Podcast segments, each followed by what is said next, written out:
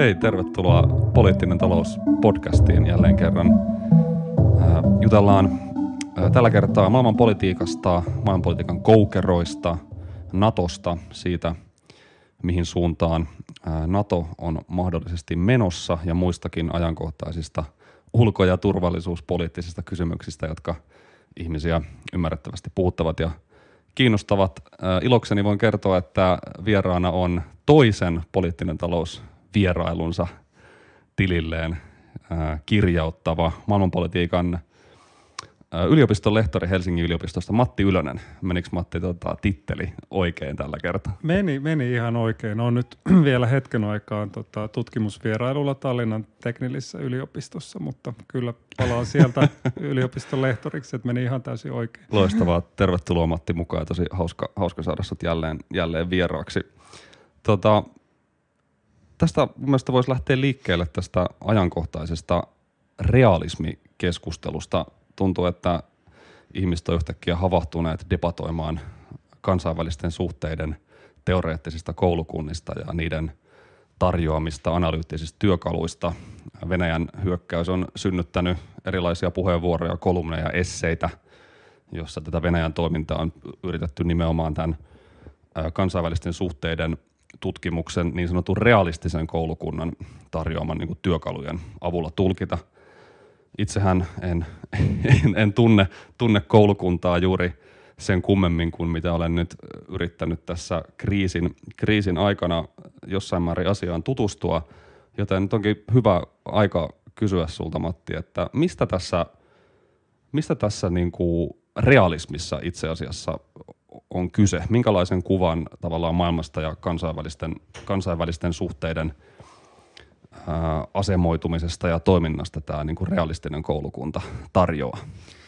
Joo, tämähän on paitsi, että on niin kuin hyvin vakavaa aikaa, mitä me tässä elämme, niin myös, myös silleen uudenlaista, että nämä tosiaan nämä kansainväliset artikkelit ja puheenvuorot ja muut leviää Twitteri, Twitteri ja muun tota, sosiaalisen median välityksellä aika nopeasti ja ja, mutta ehkä siitä huolimatta niin oli vähän yllättävää itselleni ainakin, että niin kuin kansainvälisen politiikan tai maailmanpolitiikan niin kuin te- teoriakeskustelut yhtäkkiä ovatkin, ovatkin tota ihmisten huulilla, huulilla, että, että en nyt ainakaan niin kuin siinä aikana niin itse näitä on seurannut, niin muista, muista vastaavaa tilannetta. Ja ehkä noin niin kuin yhteiskuntatieteessä yleisemminkin, niin usein tällaiset niin kuin – teoriat, jos mennään nyt vähän historiassa kauemmas, niin usein tämmöiset teoriat syntyy niin kuin, uh, osittain vastauksena niin kuin muuttuneeseen maailmantilanteeseen niin kuin pyrkimyksenä ymmärtää, että no minkälaisilla työkaluilla nyt voimme ymmärtää maailmaa, kun jotain suurta tapahtuu ja, ja toisaalta sitten niin kuin usein jonkinlaisena niin kuin vastareaktiona uh, suhteessa niin kuin aikakauden vallitseviin teorioihin. Mm. Ja siinä mielessä, jos mennään tämän niin kuin realismin historiaa ihan tuonne niin alkulähteille, niin sehän paikannetaan tuonne toisen maailmansodan niin kuin, jälkeiseen, jälkeiseen aikaan ainakin se niin kuin läpilyönti, vaikka niin kuin esikuvia historiassa voidaan hahmottaa hyvinkin kauaksi, erityisesti Hans Morgenthau teoksiin ja E.H. Karja ja oli muitakin. Ja, ja, ja Morgenthau oli tällainen niin kuin saksalainen emigrantti ja niin kuin Yhdysvaltoihin oli muuttanut ja, ja hän etenkin niin kuin tuli tunnetuksi tämän niin kuin realistisen koulukunnan kehittäjänä. Ja, ja tässä oli semmoinen tausta, että, että oli niin kuin laajaa pettymystä siihen niin kuin maailmansotien välisen – ajan kansainliiton aikakauteen Joo, ja sen ajan niin kuin tämmöisiin multilateraalisiin niin kuin, eli moninkeskisiin yrityksiin ratkaista näitä kansainvälisiä ongelmia, jotka henkilöity silloin niin kuin Jenkkien presidentti Woodrow Wilsoniin hyvin paljon ja, ja hänen tällaiseen kansainvälispoliittiseen agendansa, joka mie- miellettiin silloin toisen maailmansodan tilanteessa ja sen jälkimainingeista tämmöiseksi hyvin idealistiseksi ja, ja tällaiseksi epärealistiseksi niin kuin yritykseksi monenkeskisellä työllä ratkoa maailman ongelmia. Kyllä. Ja siihen niin kuin Morgenthau ja hänen kollegansa niin kuin tarttuvat maalaten jossain määrin tietynlaisen olkiukon tästä Wilsonista, koska koska niin kuin uudempi tutkimus etenkin on osoittanut, että no Wilsonia ohjasi myös hyvin paljon niin kuin Yhdysvaltojen kansalliset intressit ja mm. niin poispäin. Mutta joka tapauksessa nyt maalattiin tämmöiseksi niin kuin, vähän niin kuin utopistiseksi ide- idealistiksi. Ja Morgenthau niin kuin tälle vastineena äh, kehitti tämmöisen ajatuksen, että, että valtioita että valtiot on tämmöisiä niin hyvin yhtenäisiä toimijoita, jotka puhuu yhdellä äänellä ulospäin ja jo, joita niin kuin viime kädessä ohjaa niin kuin valta ja, ja niin kuin oma säilyminen ja oman vaikutusvallan kasvattaminen. Ja, ja tota, Morgenthau haki myös niin kuin, haki vaikutteita myös newtonilaisesta niin kuin mekaniikasta – joihin niin kuin vaikkapa uusklassinen taloustiedekin pitkälti perustui tai sieltä haki innotusta 1900-luvun alkupuolella. Eli ajatusta tämmöistä, että meillä on niin kuin tasapainotiloja ja että mm. systeemeillä on niin kuin pyrkimys hakea, hakeutua tasapainotilaan. Ja, ja, ja tällaisista niin kuin, ja erilaisista ajatuksista myös vaikkapa saksalaisista sotateoreetikosta Carl Smithistä ja, ja muualta niin kuin innotusta hakien, niin – kehittyi tosiaan tämmöinen ajatus, ajatusrakennelma siitä, että, että, että meillä on niin kuin valtioita, jotka ajaa omaa intressiään ja tämä on niin kuin nimenomaan tämmöinen voimapoliittinen intressi, mitä sitten niin kuin valtiot pyrkivät edistämään. Että hyvin paljon keskityttiin tämmöiseen niin kuin sotilaalliseen voimaan. Ja myös tähän liittyy se, että kansainvälinen järjestelmä nähtiin tällaisena anarkiana, että koska meillä ei ole maailmanvaltiota, niin silloin kyse on nimenomaan voimapolitiikasta valtioiden välillä. Tämä oli oikeastaan se niin kuin varhainen vuoto, muoto realismista, joka sitten kehittyi. Että et, et, et nykyään jos realismista puhutaan, niin on enemmän tämmöinen niin kuin neorealismi, mm. joka ottaa enemmän huomioon sitten tätä, tai kritisoi tätä varhaista realismia siitä, että uh, et, et valtiot nähtiin tämmöisinä li, liian atomistisina toimijoina, niin kuin, uh, että et meidän pitäisi, pitää keskittää huomioon myös tähän systeemiin, jossa ne toimii, jotka muovaa tätä valtioiden toimintaa ja asettaa sille, sille rajoja, mutta Uh, tästä voisi jatkaa eri suuntiin, mutta ehkä, ehkä mä päätän tämän monologin nyt ainakin. Tämä oli tosi hyvä ja voidaan varmaan, tämä on mm. super kiinnostavaa ja tähän voidaan varmaan palata tarvittaessa myöhemminkin, mutta missä, miten sä niin itse ajattelet, että missä määrin ehkä realistien tai sitten vaikkapa neorealistien tai uusrealistien ajatukset, työkalut on – hyödyllisiä, sanotaan nyt vaikka tätä nykyistä sotatilannetta, Ukrainan konfliktia ja Venäjän hyökkäystä tulkittaessa, mitä, minkälaisia hyödyllisiä näkemyksiä sieltä, sieltä voi löytää sieltä realistisesta analyysistä?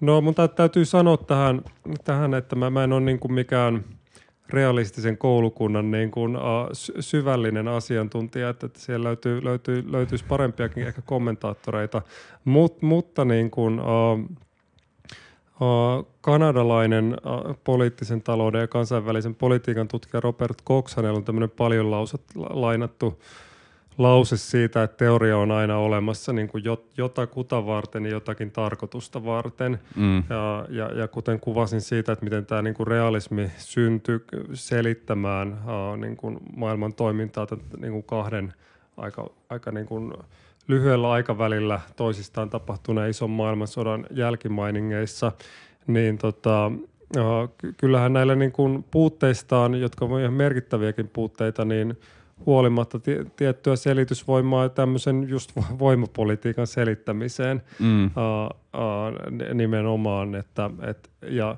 mutta et, et, et se niin kuin, mutta et siihen tosiaan liittyy eri, erilaisia ongelmia, että – et esimerkiksi se, että et, et valtioiden näkeminen näissä niin kuin uudemmissakin teorioissa niin usein vähän tämmöisinä, niin kuin, äh, että et valtiot on se niin kuin analyysin taso tavallaan, että valtioiden intressit ja niin poispäin, ja, ja vähemmän sitten katsotaan sitä, että et, et, et ei ne ole niin kuin, ei ne voimapoliittiset intressit ole ne ainoita mahdollisia intressejä, mitkä, mitkä valtioita ajaa. Mm. Ja, ja myös, että tämä tavallaan tämä niin kuin kansainvälisen järjestelmän toiminta, niin tota, hyvin monilla tavoin voi muovata myös valtioiden toimintaa, jotka ei, ei ole mitään monoliitteja, vaan niin kuin, nykymaailman moni, monimutkaisessa globaalissa taloudessa, niin mikä tahansa – maa, on se sitten Suomi tai Yhdysvallat tai, tai mikä tahansa, niin toimii kansainvälisillä areenoilla hyvin monen eri niin kuin organisaation ja toimijan kautta. Ja, ja nämä on kaikki kuitenkin sosiaalisia prosesseja, missä, missä to, toimitaan, että jossa ihmiset sosiaalistuu tiettyihin mm, käytäntöihin mm. ja toimintatapoihin ja muihin. Jos nyt mietitään niin kuin Venäjän politiikan analyysi ei myöskään ole, ole, ole sellainen asia, mitä mä nyt olisin tutkinut, mutta jos nyt mietitään niin kuin Putinin taustaa vaikka KGPn, KGPn tota, um, toimijana niin kuin Itä-Saksassa nuoruudessaan ja, ja, ja sieltä sitten edennyt erilaisten hallinto, hallintorattaiden Pietarin ja niin poispäin kautta niin kuin nykyiseen asemaansa, niin varmasti hänen niin kuin, tällaisiin voimapoliittisiin näkemyksiin on niin kuin hyvin syvästi vaikuttanut ne vuodet, mitä hän niin kuin KGPssä imistä tietynlaista kuvaa siitä, että no miten maailma toimii. Ja, ja sitten on muita, muita johtajia, joissa vaiheessa Putinilla oli kilpailijoitakin, niin kuin, uh, jotka hän sitten sai, sai niin kuin sysättyä tieltään, mutta joilla oli sitten erityyppisiä taustoja ja jotka mahdollisesti olisi saattanut ajaa erityyppistä politiikkaa. Tosin tätä, mm. tätä niin kuin vaihtoehtoista niin kuin tulevaisuutta tai todellisuutta me ei mm. tietenkään mm. voida, voida tietää. Mm, mm. Mites tota, mä teen pienen loikan taaksepäin vielä. Mä rupesin vaan miettimään sitä, että mitä tavallaan tälle, jos se realistinen ajattelu ikään kuin syntyy tavallaan kritiikkinä sellaista tiettyä idealismia kohtaan. Mutta sitten meillä kuitenkin oli kiistatta toisen maailmansodan jälkeen, me synnytettiin tällaisia ää, kansainvälisiä instituutioita Euroopan unionista erilaisiin kauppaa organisoiviin yhteisöihin ja järjestelyihin. Ja tunnuttiin niin kuin elävän sitten semmoisen tietyn taloudellisen keskinäisriippuvuuden ja tällaisten kansainvälisten niin kuin instituutioiden sanelemassa kansainvälisten suhteiden järjestelmässä, niin mitä pölyttykö tämä realismi jotenkin sitten tavallaan tällä, tällä periodilla ja onko nyt sitten käynyt niin, että nyt ne no vasta sitten nyt ne pölyiset kirjat sitten otettu jälleen niin kuin lukulistoille ja yöpöydille vai mitä, mitä sille realismille tavallaan, mitä sille ikään kuin tapahtui tämän jonkinlaisen väli, välikauden aikana? No ky, kyllä, kyllähän niin tämä teoriaperinne on, on elänyt ja niin kuin Yhdysvalloissa esi, esimerkiksi ehkä erityisesti jopa niin kuin ollut niin kuin voimissaan. Ja jos miettii tätä ne, neorealismia, niin sen taas – kehittyminen niin kuin on, henkilöityy paljon Kenneth Waltziin, joka mm.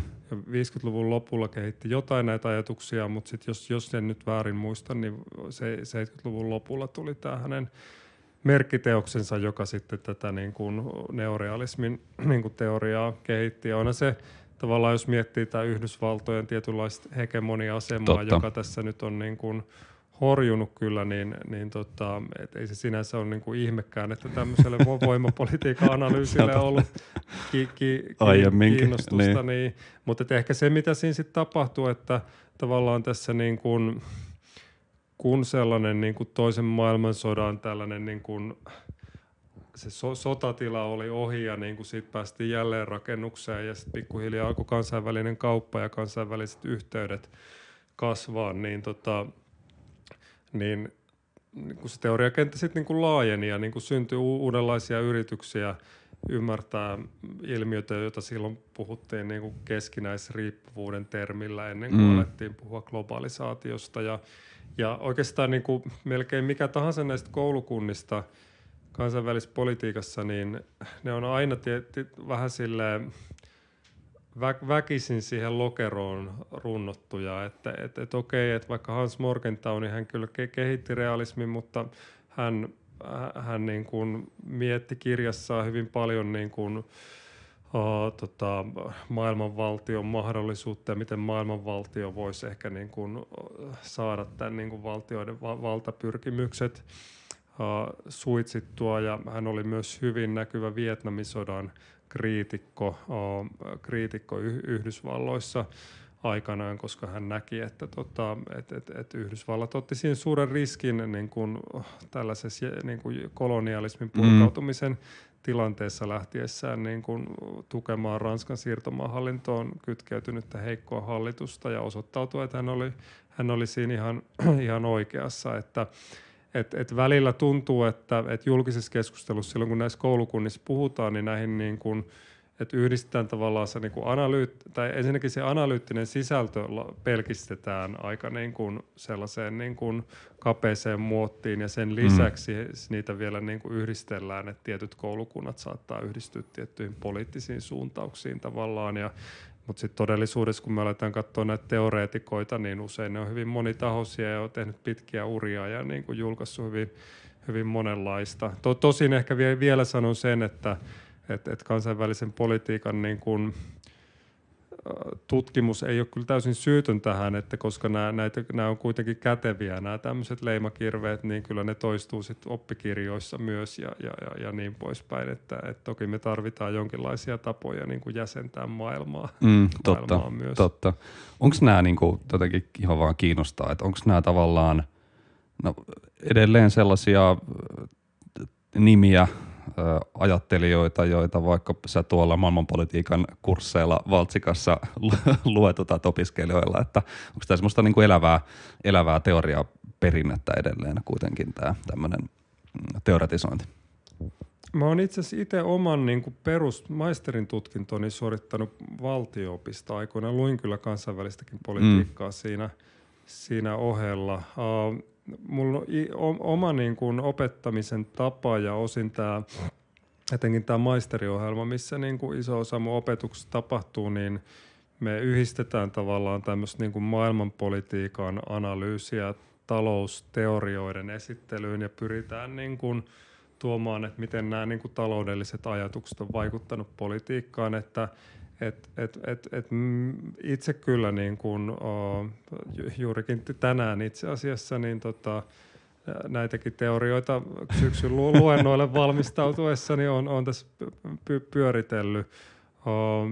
Ja kyllähän noin niin oppikirjoissa kyllä toistuu, mm. mutta mutta en uskalla lähteä sanomaan. En ole niin tarkkaan. Tietysti ei se nyt iso homma olisi lähteä perkaamaan eri yliopistojen niin kuin näitä Peruskirjoja, opetus, niin. niin että et, et, et, mitä opetussuunnitelmia. Mutta, niin. mutta mulla ei kyllä ehkä ole tästä niin kuin ajantasasta kuvaa. Mutta mut siis yleisesti ottaen, niin kyllä mun mielestä niin kuin, um, siis mua itseä kiehtoo tieteen sosiologia, tieteen historia hyvin paljon ja just se, että, että miten niin kuin paljon nämä on vaikuttanut sit kuitenkin ihan käytännön politiikan tekoon, mm. että – että vaikkapa meillä niin luetuttaa vaikka, niin kuin, että, että miten vaikka Saksan velkaongelma, että miten siihen suhtauduttiin ja ratkaistiin niin kuin ensimmäisen maailmansodan jälkeen, kun Saksalle langetettiin mahdottomat sotakorvaukset ja miten toisaalta sitten toisen maailmansodan jälkeen pitkälti John Maynard Keynesin ajatuksiin pohjaten, niin lähdettiin, tehtiinkin sellainen niin kuin, velkasovittelujärjestelmä, Totta. joka käytännössä takas Saksan nousun.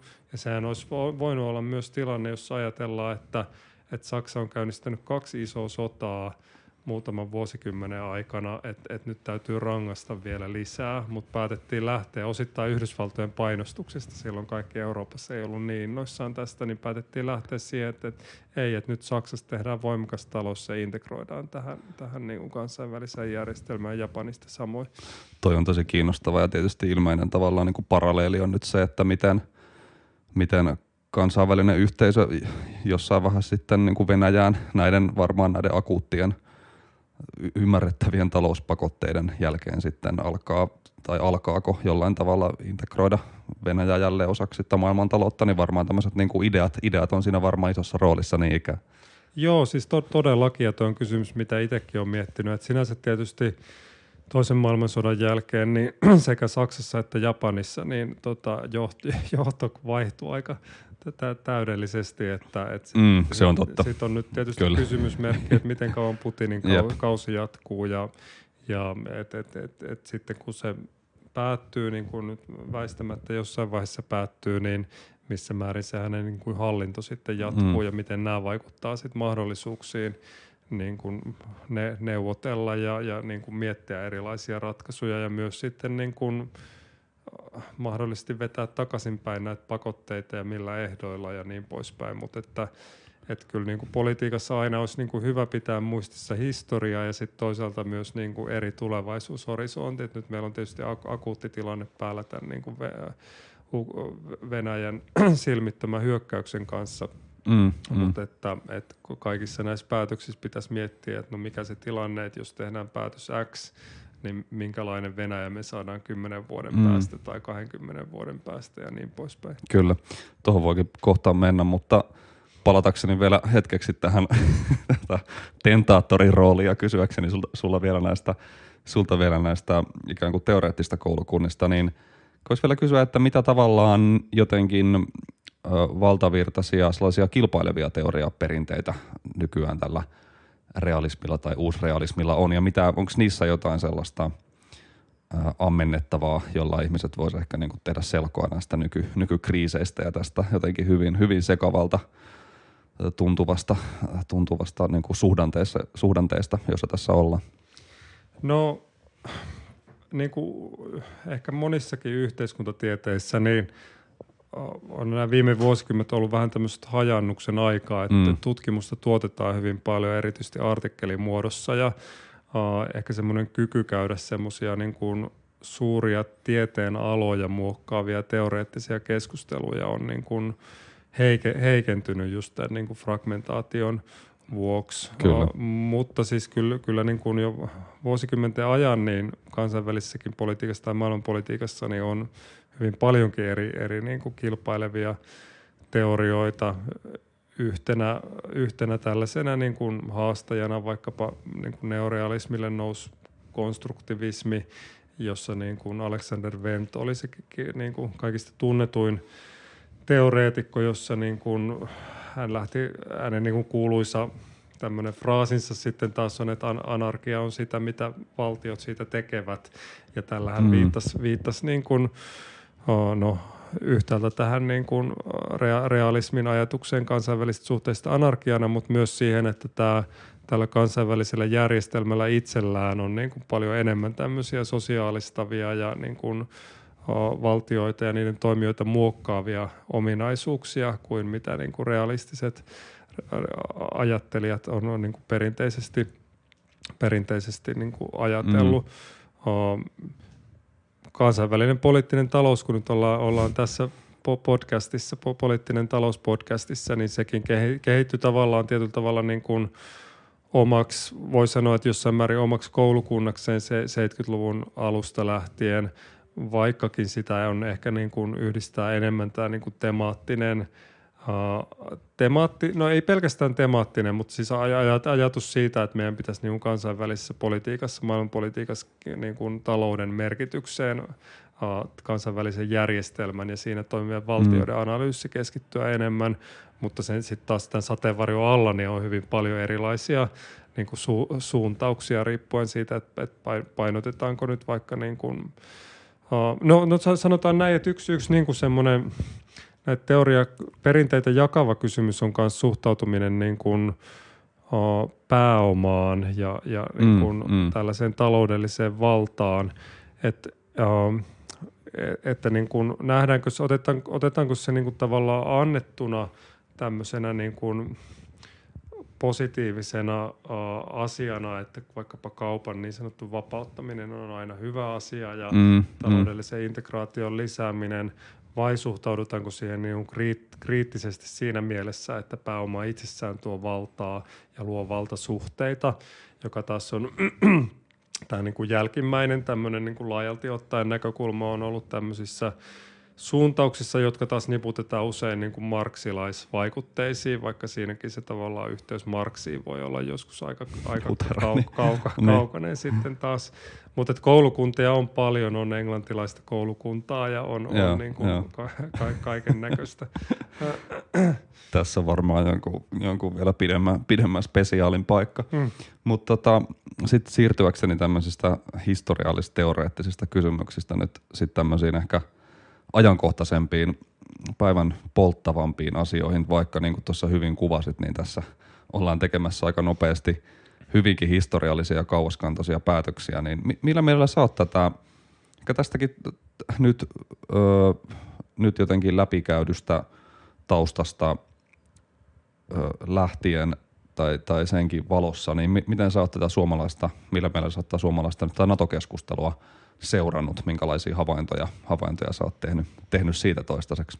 No vauhdikastahan tätä on ollut seurata niin kuin itse, itse kullekin varmasti, että, ja, ja varmasti just toi sodan tuoma shokki niin on, synnytti myös helposti semmoisia niin kuin selkäydinreaktioita mm. hyvin varhaisessa vaiheessa, että, että oli näitä vaatimuksia, että miksi, miksi emme ole nyt saman tien liittymässä NATOon siinä tilanteessa, jossa jenkkitiedustelu vielä oli sitä mieltä, että Ukraina niin kuin kaatuu 96 tunnissa ja, ja, ja silloin Suomikin olisi voinut olla hyvin vaarallisissa tilanteissa mm. niin kuin suhteessa mahdollisiin NATO-jäsenyyshakemuksiin ja, ja niin poispäin. Ja nyt, nyt sitten minähän se, tämä sota on kestänyt kohta kaksi kuukautta ja, ja Venäjän armeija on ollut isoissa ongelmissa mm. ja menettänyt erittäin paljon tätä, tätä toimintakykyä. Et siinä mielessä varmasti Suomen niin kuin taloudelle, tai niin kuin tällainen äh, turvallisuuspoliittinen liikkumavara on, on, on kasvanut.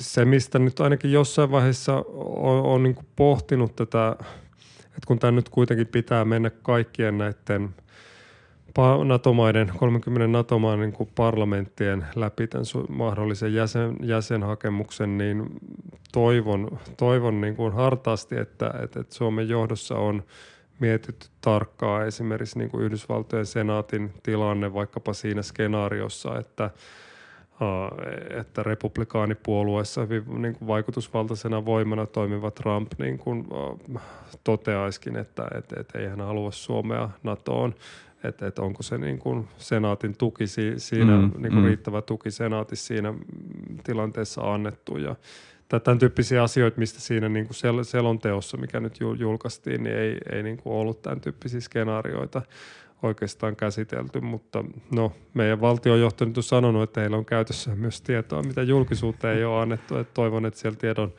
tiedon seassa on tämän, tämän tyyppisiäkin uh, asioita. Oh. Mm.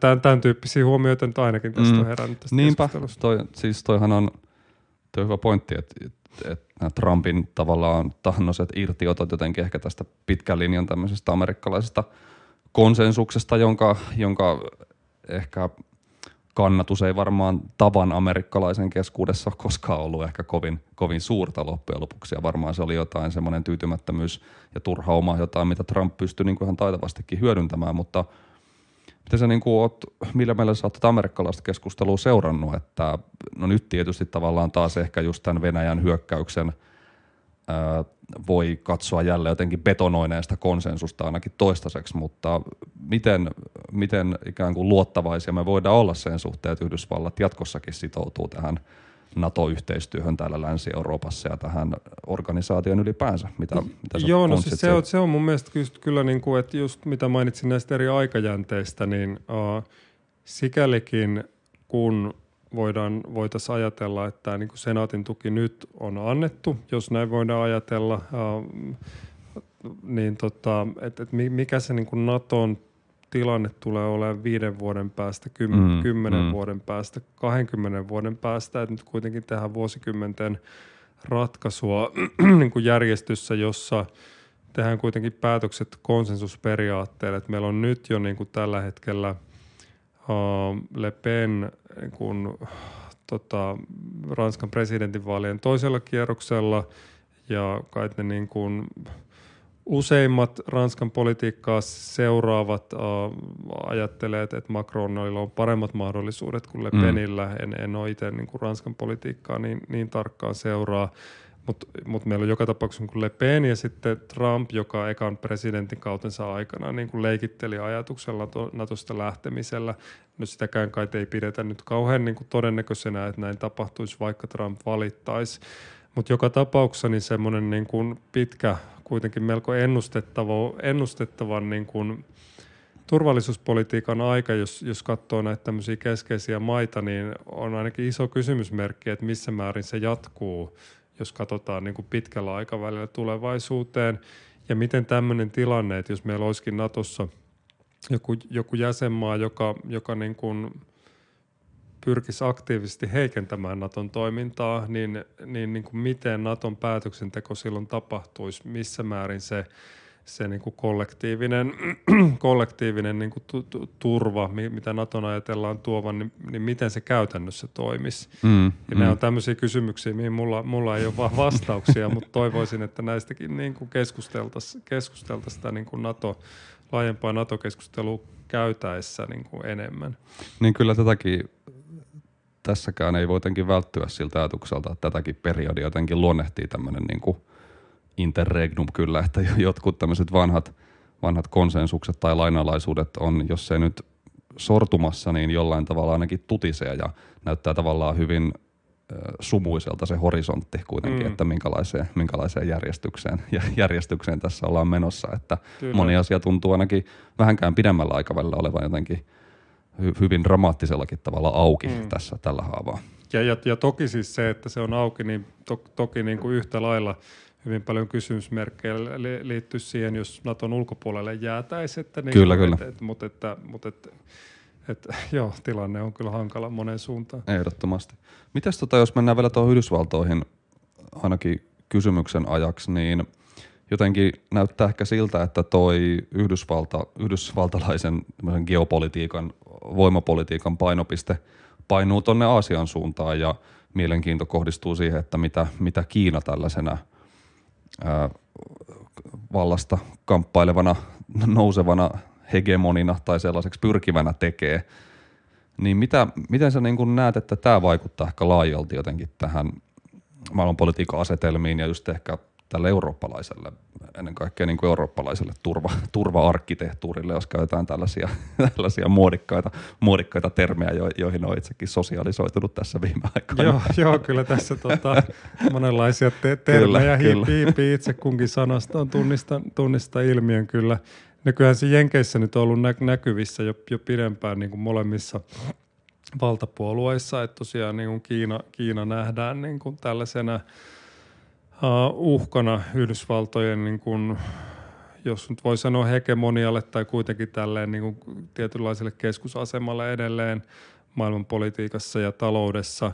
Ja, ja varmaan Yhdysvallassa oltaisiin hyvin tyytyväisiä, jos, jos ei tarvitsisi miettiä tällaisia mm, niin kuin mm. Venäjään liittyviä kysymyksiä, jotta voitaisiin keskittyä siihen niin kuin Kiinaan, joka toki linkittyy myös Venäjä-kysymykseen siinä mielessä, että, että Kiinahan on niin kuin Venäjän vahvin tai ainakin vaikutusvaltaisin tukija ja on tietyllä tavalla, e, en tiedä onko sattuma oikeassa, mutta kuitenkin nyt on semmoinen tilanne, että vaikkapa – että kun näitä niin kuin tiettyjä mikrosiruja ei voida viedä Venäjälle pakotteista johtuen, niin Kiinastakaan he ei niitä just vastaavia siruja saa, mutta mm. kymmenen vuoden päästä saattavat jo saada niin on, koska Kiina kuitenkin kasvattaa niin kuin taloudessa ja tekniikassa valtaansa, valtaansa eri alueilla. Mutta tuohon sun niin kuin varsinaiseen kysymykseen, niin siis kyllähän se toki niin kuin sit korostaa entisestään – Euroopan unionin ja, ja eurooppalaisten, ja, ja eurooppalaisten niin kuin muiden tällaisten monenvälisten, monenkeskisten mm, rakenteiden mm. merkitystä, merkitystä niin kuin itsenäisinä voimina ja, ja, ja niiden vahvistamista ja, ja tavallaan niiden merkityksestä muistuttamista myös, että koska, koska EU kuitenkin on tietysti poliittisissa keskusteluissa, niin tuntuu olevan semmoinen niin kuin helppo – tapa kerätä irtopisteitä haukku, haukkumalla EUta, mutta, mutta kyllä me niin kuin hyvin hankalassa tilanteessa oltaisiin oltais mm. ilman näitä eurooppalaisia uh, niin kuin järjestelyjä viiden ja puolen miljoonaa ihmisen maana. Kyllä, ja onhan tässä jotenkin tehty ihan valtavia jotenkin harppauksia eurooppalaisessa yhteistyössä tosi tosi nopeasti, että jos tuossa vielä tovi sitten Euroopassakin kiisteltiin siitä, että voiko, voidaanko antaa taloudellista tukea millä ehdoin toiselle Euroopan jäsenmaalle, niin nyt sitten annetaan jotenkin so, sotilaallista tai ainakin aseellista tukea tota, Euroopan ulkopuolelle hyvin, hyvinkin, hyvinkin nopeasti ja ihan tietysti ymmärrettävistä syistä, mutta tuntuu, että sektorilla kuin sektorilla niin tämä eurooppalainenkin yhteistyö kyllä ottaa huimia, huimia harppauksia eteenpäin koko ajan. Kyllä, ja nyt, nythän meillä nimenomaan on se tilanne, jolloin meidän pitäisi tehdä suuret investoinnit niin kuin vihreään mm, siirtymään mm. Ja, ja tämän tyyppisiin asioihin tilanteessa, jossa niin kuin kaikki nämä tulee olemaan ilmaston kannalta niin kuin huomattavasti riskialttiimpaa ja huonompaa, mitä myöhemmin ne tehdään, ja ne todennäköisesti tulee olemaan myös kalliimpia, koska mineraalit vähenee ja muuttuu vaikeammin kaivettavaksi ja kaikki, kaikki muu tämän tyyppinen asia, että, että toivottavasti tosiaan nämä, niin kuin, anteeksi, nämä ennakkotapaukset tästä – pandemian hoidosta ja myös tästä sodasta siitä, että voidaan mobilisoida isosti resursseja mm. EU-tasolla, niin, niin kuin jatkuisi myös tämän tyyppisten teemojen niin kuin mm. kanssa. Kyllä, kyllä. Miten sä tuossa haastattelu aluksi tai äänityksen aluksi puhuit tästä multilateralismin käsitteestä, tästä monen keskisyyden, monen keskeisyyden käsitteestä, niin mitä, mitä tässä käsitteessä on sellaista oleellista tai, tai sellaista, joka olisi nyt nyt myös tärkeää pitää mielessä, kun me puhutaan vaan sotilasliitoista, ymmärrettävästi tällaisista tavallaan hyvin ikään kuin kovan turvallisuuden ja kovan ulkopolitiikan kysymyksistä, niin mitä tämä multilateralismin käsite tuo tähän, tuo tähän keskusteluun ikään kuin lisänä? Joo, tämähän on siis sinänsä niin kuin, tätä, tätä on ainakin jos, jossain on nähnyt niin kuin maalattavan tavallaan, että on nyt niin kuin voimapolitiikka mm. palaa mm. ja muuta, mutta että, ja, ja näin toki on, on ollutkin tietyssä tietys mielessä, mutta toisaalta niin nythän nimenomaan puhutaan myös niin kuin sotilaallisesta multilateralismista, puolustuspoliittisesta multilateralismista, että liittyykö NATOon vai ei. Mm. Uh, mutta tuossa on mun mielestä vaara, vaarana se, että niin kuin, et, et sit tulee semmoinen niin rusinat pullasta ty, tyyppinen lähestymistapa, että ajatellaan, että okei, että et, et sotilaallinen multilateralismi on niin kuin hyvä, mutta sitten unohdetaan muut niin kuin multilateralismin muodot. Ja tässä mun mielestä on niin kuin erittäin hyödyllistä katsoa just nimenomaan toisen maailmansodan jälkeistä tätä niin kuin monenkeskisen uh, mm. kansainvälisen arkkitehtuurin rakentamista, että miten silloin niin kuin, presidentti Rooseveltin hallinto ja myös John Maynard Keynes, joka brittiedustajana oli Bretton Woods-konferenssissa, jossa nämä tota, ma- Maailmanpankki ja IMF luotiin, niin he, he niin kuin tunnistivat sen, ja, ja, ja että, että tavallaan, että, että jos köyhyyttä tai epävakautta esiintyy jossain maailmassa, maailmassa niin se on uhka, uhka kaikille, kuten niin kuin Jenkkien silloinen valtiovarainministeri uh, to, totesi tämän konferenssin avauspuheessaan. Ja meillä on kuitenkin tilanne, jossa niin kuin Venäjä, okei okay, Venäjän informaation vaikuttamista on oltu huolissaan Euroopassa mm, mm. Ja, ja siihen on perusteita, mutta iso osa siitä tapahtuu kuitenkin tuolla niin kuin, uh, globaalissa etelässä tästä, että et, niin kuin yrityksistä uh, voittaa maiden sympatioita puolelle ja Kiina tunnetusti on ollut myös hyvin, hyvin aktiivinen. Ja, ja, ja toki tässäkin siis Euroopan unioni on niin kuin arvokas, arvokas tekijä niin kuin, uh, tällaisessa unionin rajojen ulkopuolelle uh, men, menevässä työssä työssä, vaikka, vaikka se ei ole ongelmatonta, mutta mm, joka mm. tapauksessa.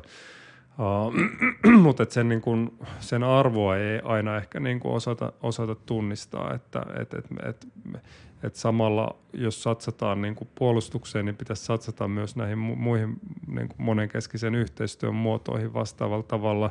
Ja tietyllä tavalla vielä niin kuin Euroopallakin on tässä semmoinen tietty painolasti, joka tulee niin kuin kolonialismin historiasta – että et, et monet, vaikka, vaikka niin kuin Suomella nyt siirtomaita ei olekaan, niin Suomi on kuitenkin osa Eurooppaa näissä, näissä keskusteluissa, että tavallaan Kiinaan tai, tai niin kuin Venäjään niin kuin monissa globaali etelän maissa ei yhdistä samanlaista stigmaa kuin sitten taas tähän kolonialismin perintöön. Totta. Että mm. et tietyllä tavalla niin kuin, et, et, et siinä mielessä niin kuin, lännen, jos nyt tämmöistä kylmän sodan aikaista termiä käyttää, niin täytyy tehdä vielä enemmän ponnisteluja niin kuin luodakseen hyviä suhteita ja mm. ylläpitäkseen hyviä suhteita näissä maissa, monissa näistä maista. Kyllä. Niin eikö tuossa tavallaan, jos me, ehkä tämä taas tulee siihen, onko tämä nyt sitten semmoista realistista ajattelua, että ollaanko me tämmöisten niin kuin turvallisuusdilemmojenkin äärellä sitten herkästi, että jos me ikään kuin vaan satsataan tähän sotilaalliseen varautumiseen ja asevarusteluun, niin kyllähän se synnyttää sitten helposti tällaisia tietynlaisia ketjuja, että sitten toiset, toiset pelurit, jos tämä nyt tällä tavalla tätä kenttää miettii, niin ymmärrettävästi näkee sen varautumisen jälleen sitten uhkana, joka sitten johtaa varautumiseen ja ö, sotilaallisiin satsauksiin sillä toisella puolella ja taas kiihdyttää ikään kuin tätä sykliä entisestä. Joo, kyllähän tämä asevarustelun kierre tässä on niin kuin ihan, ihan selkeänä niin kuin riskinä, joka on myös hyvin, hyvin kallista ja vie resursseja niin kuin muilta mm. toimilta, joita nyt tar- tarvittaisiin. Ja, ja se nyt tulee erityisesti sit ajankohtaiseksi siinä vaiheessa, kun, kun meillä toivottavasti sit jossain vaiheessa on joku Venäjä, jonka kanssa voi, mm. voidaan mm. neuvotella niin kuin, um, ehkäpä Putinin tavalla tai toisella väistyttyä tai, tai niin poispäin, mutta että ja, ja ydinaseiden uhka nyt ei ole tota, hiipunut, hiipunut minnekään ja ne, niin kuin se 90-luvun suojasäiden niin kuin mahdollisuudet sen niin kuin kontrollointiin, niin no ei niitä nyt menetetty, kyllä siinä niin kuin jonkun verran edistyttiin, mutta et, et ei se ole hävinnyt minnekään. Mm, mm. Tämä on ehkä vähän tämmöistä niin kuin jälkiviisauttakin, mutta tuossa edellisessä jaksossa oli Markku Kangaspuro kiinnostavassa haastattelussa tästä ajankohtaisesta Venäjän sotatilanteesta ja kriisistä, niin ja Kangaspuro on muistaakseni muuallakin puhunut siitä, että tavallaan tässä 90-luvulla just niin kuin tehtiin virheitä tämmöisen niin kuin eurooppalaisen turvallisuusarkkitehtuurin ja ylipäänsä tämän niin kuin diplomatian edistämisessä ja ehkä Venäjän niin kuin integroimisessa tähän, tähän järjestelmään ja yhteistyöhön entistä, entistä tehokkaammin, niin – mitä siinä olisi, oltaisiin ikään kuin, minkälaisia, minkälaisia väyliä siinä olisi, olisi Matti sun mielestä niin kuin ollut? Että tämä on tietysti tällaista niin kuin jälkiviisastelua ja sinänsä tavallaan vähän turhaa, mutta ehkä, ehkä näistäkin virheistä voi niin kuin oppia, oppia jotain ainakin, jos optimistisesti asiaa ajattelee. Joo, no muuttujia on tosiaan niin paljon, että on niin kuin va- vaikea tehdä mm. niin kuin edes, edes todennäköisiä skenaarioita, miten olisi voinut niin kuin – tälleen kontrafaktuaalisesti ajatellaan, että jos joku asia olisi Totta. toisin, niin mitä sitten olisi tapahtunut.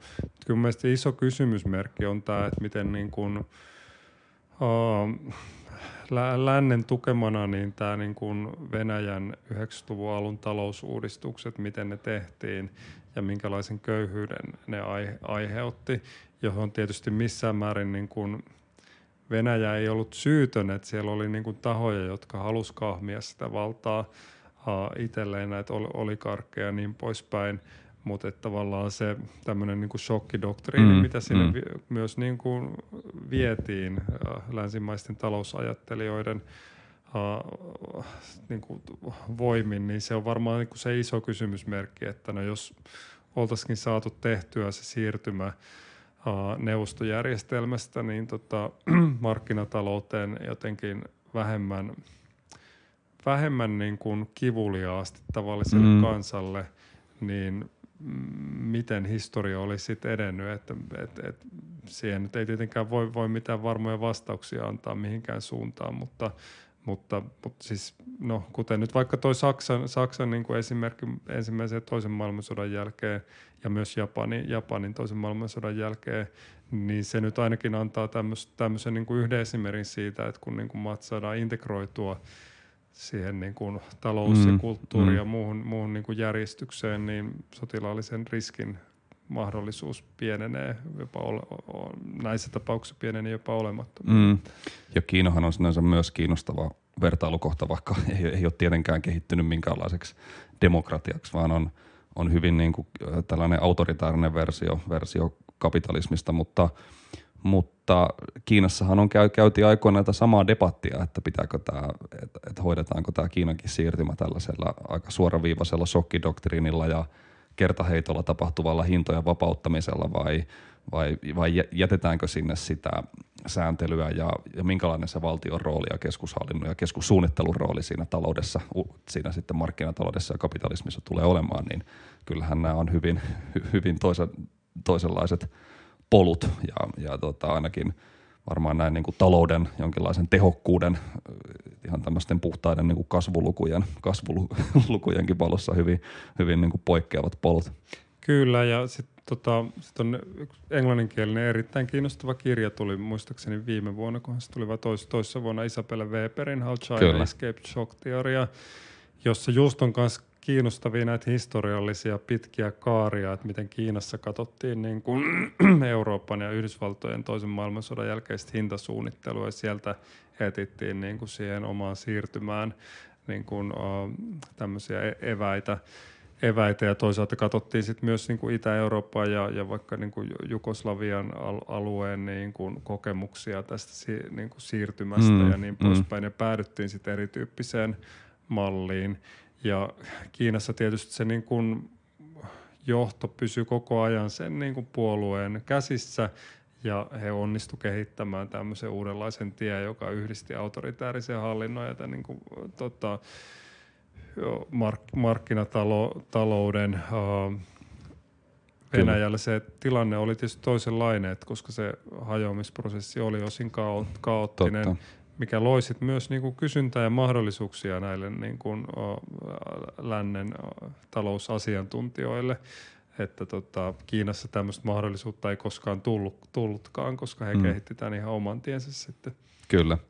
Tässä on Matti menty tosi kiinnostavasti aiheesta aiheeseen, mutta en malta olla kysymättä vielä näin lopuksakin, että tietysti paitsi maailmanpolitiikan, niin ikään kuin poliittisen talouden tutkija, niin onhan tämä viimeaikaisten kriisien, oli sitten kyse koronakriisistä tai nyt Ukrainan kriisistä, niin onhan tämä tapa, jolla tämmöiset ikään kuin talouden jossain mielessä epäpoliittisiksi mielletyt instituutiot on politisoituneet ja tulleet ikään kuin taloudellisen sodankäynninkin välineeksi ihan jostain tämmöisistä hyvinkin niin kuin teknokraattisista SWIFT-järjestelmistä lähtien sitten siihen, että mitä keskuspankit pystyy tekemään, minkälaista, minkälaisina ikään kuin taloudellisen sodankäynnin tykkeinä keskuspankit päätöksinä pystyy, pystyy operoimaan silloin, kun ne vaikka – kieltää, kieltää Venäjää to, toimivasta, toimimasta jonkinlaisilla selvitys, selvitysmarkkinoilla ja näin, niin tämä on tietenkin tavallaan tämänkin niin kuin podcastin jotenkin ytimessä ollut tämä tämmöisten talousinstituutioiden ja rakenteiden poliittisuus, mutta silti tämä mun mielestä tuntuu niin kuin hämmästyttävältä tämä vauhti, että miten, millä, millä vauhdilla tavallaan tämmöiset ää, globaalitalouden järjestelyt on politisoituneet ja miten ne paljastuu lopulta tämmöisiksi niin kuin hyvin kontingenteiksi, jotenkin sopimuksen varaisiksi ja että niin voidaan tehdä muutoksia hyvinkin nopeasti, jos vaan niin kuin poliittista tahtoa löytyy. Niin mi- millä mielellä sä oot tätä, tätä seurannut, tätä politisaatiota? Joo, kyllä tässä, tässä varmasti eletään semmoista niin kuin pitkää 2008 vuoden finanssikriisin jälkeistä häntää, että, että tietyllä tavalla sehän niin kuin romutti – näitä niin kuin 90-lukulaiseen talouden globalisaatioon miellettyjä niin kuin, annettuja totuuksia niin kuin tehokkaasti toimivista rahoitusmarkkinoista ja, mm. ja, ja, ja, ja tämän, tämän tyyppisiä ja niin kuin, tavallaan, että, että miten, että mikä pääsy eri toimijoilla on informaatioon talous, finanssimarkkinoilla ja niin poispäin. Ja, ja tavallaan nämä säröt tai niin kuin isot kolhut loi just mahdollisuuksia siihen, että hetkinen, että nämä totuudet, joiden pohjalta nyt ollaan rakennettu tätä talouden globalisaatio, nämä ei olekaan niin kuin päteviä moni niistä. Ja sen jälkeen on niin kuin, no maailmantalous on ollut, ollut niin kuin paljon hauraammassa tilanteessa, vaikkakin tietyillä sektoreilla on vahvist, saatu mm. vahvistettua vaikka niin kuin perinteisen tämmöistä lainotusmarkkinoiden sääntelyä ja muuta, mutta on syntynyt uusia, uusia niin kuin porsaanreikiä ja toisaalta näitä uusia kriisejä, kriisejä myöskin. Että tota, tietyllä tavalla niin kuin 90-luku, että et, et, et, et monin tavoin niin kuin nyt jälkikäteen voidaan kyllä ajatella, että se oli tämmöistä menetettyjen mahdollisuuksien aikaa, että Meillä oli turvallisuuspolitiikassa tällainen niin kuin, tota, lauhemmat vuodet, ja sen lisäksi meillä olisi ollut mahdollisuus tehdä niin kuin hyvin monenlaista talouspolitiikkaa ja talousuudistuksia, Totta. mutta sen sijaan päädyttiin tekemään niin kuin uudistuksia, jotka keskitti merkittävästi varallisuutta kaikista mm. rikkaimmalle prosentille. Eri maissa, myös Suomessa oli se iso hyppäys niin kuin taloudellisessa eriarvoisuudessa 90-luvun alussa. Ja minkä seurauksena tavallaan kun eriarvoisuus on lisääntynyt, niin myös se on heijastunut myös politiikkaa, että niin kuin politiikasta on tullut epävarmempaa. Uh, nyt puhutaan esimerkiksi siitä, että, että minkälaisen niin kuin ruokakriisin tämä tulee aiheuttaa tämä uh, Venäjän hyökkäys Ukrainaan globaalisti, minkälaista e-, e-, eriarvo, tai, tai siis minkälaista niin kuin, uh, kuohuntaa se tulee uh, niin kuin synnyttämään, mm, joka on niin kuin mm. äärimmäisen huolestut, huolestuttava kysymys. Ja, mutta tietysti me, menneisyyttä ei voida muuttaa, mutta yhä enemmän tämä kyllä korostaa sitä, että taloudessa hyvin monenlaiset muutokset on mahdollisia ja nyt olisi niin kuin iso virhe uh, lähteä vaan niin kuin pakittamaan siihen ajatukseen, Kyllä. että niin kuin ei meidän pidä säännellä taloutta ja niin kuin ei pidä säännellä eriarvoisuutta. Että, että Suomessakin on itse asiassa vähän niin kuin, on kiinnostuksella katselua, että nyt on niin kuin esimerkiksi Helsingin Sanomissa ollut paljon mielipidekirjoituksia siitä, että maksaisin mielellään korkeampaa tuloveroa mm, tämän mm. kriisin vuoksi ja niin poispäin. Mutta meillä on kuitenkin isoja porsaareikiä, nämä listaamattomia yritysten verotus ja pääomatulojen niin kuin ylipäätään tämmöinen niin kuin kevy, kevyempi verotus, jotka myös ylläpitää eriarvoisuutta ja, ja niin kuin tekee vaikeammaksi kerätä resursseja myöskin verotuksen kautta. Että tämän tyyppisiin porsaareikiin olisi nyt myös niin kuin erittäin suuret perusteet lähteä puuttumaan. Kyllä. Hei Matti, musta tuntuu, että tähän on hyvä lopettaa. Tämä oli ihan mahtava, mahtava keskustelu ja tosi todella laajalla pensselillä onnistuit, onnistuit maalaamaan tätä, tätä kriisien sävyttämää, sävyttämää todellisuutta. Kiitos Matti Ylönen vierailusta podcastissa. Oli tosi, tosi hauska saada sut taas vieraaksi. Kiitos itsellesi. Ja hei, ehkä voi vielä lopuksi, lopuksi puffata sun viime äh, viime vuoden lopulla, kun sulta ilmestyi uusi kirja, josta olisi, josta olisi niin ikään kiinnostavaa keskustella joskus toisten, mutta ehkä sä voit sä vielä lopuksi, lopuksi saat vielä mahdollisuuden, mahdollisuuden markkinoida, markkinoida kirjaa, jos siltä tuntuu. No kun tämä nyt tuli näin tarjo, tarjottimella eteen tuotuna, niin uh, siinähän mä, mä jonkun verran englanninkielisen väitöskirjani pohjalta siinä ammennan. Se on tota, mä pyrin kuvaamaan, että, että miten niin kuin monikansalliset suuryhtiöt käyttää valtaa tämän niin kuin sen kautta, että niillä on kyky järjestellä kansainvälisesti omistuksia ja toimintojaan ja erottaa tavallaan se taloudellisen arvon luonne ja arvon kirjaamisen paikat ja, ja, ja myös, että miten tämä alustatalouden eli näiden niin kuin digitalouden jättien nousu vaikuttaa tähän tähän tota kuvioon, mutta siinä rinnalla kulkee hyvin vahva tällainen tieteen sosiologinen niin kuin historiallinen näkökulma, että mä käyn siinä läpi oikeastaan koko poliittisen talouden tutkimuksen historiaa 1900-luvun alusta lähtien ja että et miten näitä niin kuin ajatuksia yhtiöiden yhteiskunnallisesta vallasta, miten ne on noussut eri vuosikymmenen keskusteluun ja miten ne on sen jälkeen sit saatu painettua aina niin kuin ta, po, pois mm. sieltä keskustelusta. Mm. Et siinä niin kuin, ainakin nyt pari tämmöistä niin kuin tarinaa menee juonteina läpi sen kirjan. Joo, tämä vaikuttaa ihan super kiinnostavalta. En ole itse vielä ehtinyt tätä lukea, mutta siis jos, jotta puffi täydellistyy, niin sanotaan nyt vielä kirjan nimikin. Se oli siis Yhtiövalta alustatalouden aikakaudella evolu- evolutionäärinen taloustiede ja yhtiöt yhteiskunnallisena toimijana. Tämä on, tämä on vastapainolta viime vuoden lopulla tullut, joten sille, sille suositus kyllä. Näin jopa, jopa kirjaa lukematta. Kyllä, kiitoksia tästä. Mutta kiitos Matti vielä kerran. Oli tosi hauska saada sut mukaan. Ja kiitos, kiitos kaikille kuuntelijoille myös. Yes, samoin.